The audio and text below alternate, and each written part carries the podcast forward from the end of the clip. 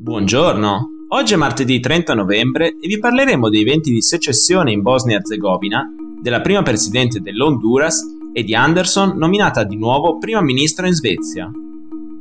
Questa è la nostra visione del mondo in quattro minuti. Il leader serbo-bosniaco Milorad Dodik continua ad aggravare la tensione in Bosnia e Erzegovina. Da quest'estate il presidente della Repubblica Srpska, entità politica serba che fa parte della Bosnia e Erzegovina, boicotta in maniera sistematica le istituzioni federali che reggono il fragile equilibrio del paese.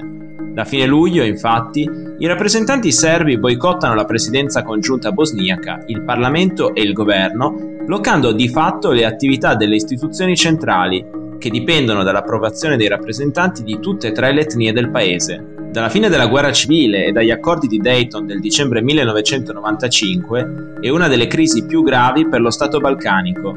Il livello dello scontro è ancora aumentato a inizio novembre, quando Dodik ha minacciato di ritirare le truppe bosniache dall'esercito federale per formare una milizia autonoma su base etnica. Il presidente ha più volte paventato l'ipotesi di una secessione pacifica della Repubblica Srpska dalla Bosnia e Erzegovina. A nulla valgono né gli appelli alla moderazione né le minacce di Stati Uniti, Nazioni Unite e Unione Europea. Dodik non solo non ha intenzione di abbassare i toni dello scontro, ma in un'intervista rilasciata al Guardian ieri ha rilanciato dicendo che le eventuali sanzioni dell'Occidente non lo spaventano affatto. Una sicurezza dovuta alla vicinanza sempre più stretta di Dodik a Cina e soprattutto Russia.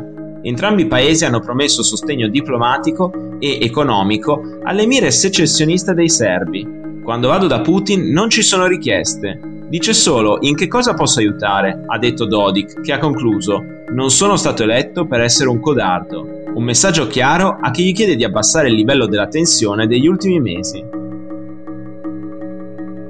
Nonostante si tratti di risultati ancora parziali, l'Honduras si prepara a essere governato dalla prima presidente della sua storia. Alle elezioni di domenica ventotto novembre, la candidata di sinistra Xiomara Castro ha ottenuto più del cinquanta per cento dei voti, contro il trentaquattro per cento circa di quelli raccolti dallo sfidante Nasri Asfura. Asfura fa parte del partito nazionale del presidente uscente Juan Orlando Hernández.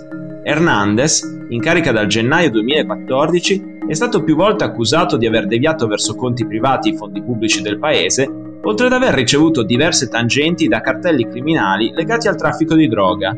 Inoltre, nel marzo duemilaventuno, il membro del Congresso del paese, nonché fratello del presidente, Tony Hernandez, è stato incriminato negli Stati Uniti per aver fatto arrivare nel paese almeno centottanta tonnellate di cocaina, un'operazione che la D E A statunitense ritiene condotta con la complicità del fratello Juan Orlando.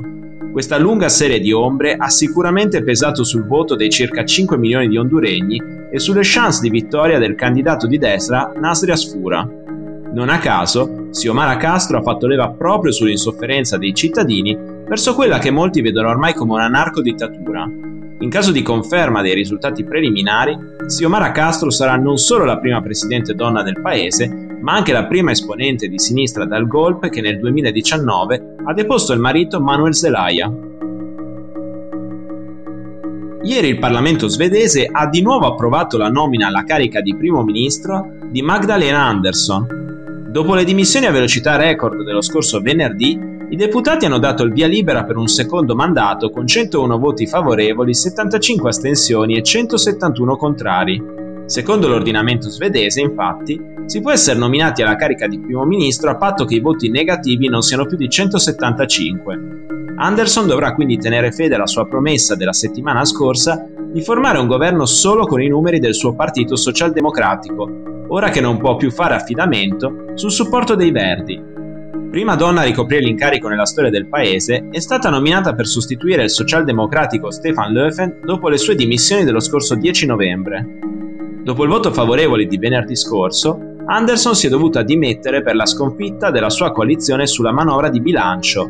Venerdì pomeriggio, infatti, il Parlamento di Stoccolma ha dato il via libera a una manovra finanziaria presentata dall'opposizione conservatrice, formata da moderati cristiano-democratici e dal partito di estrema destra svedesi democratici.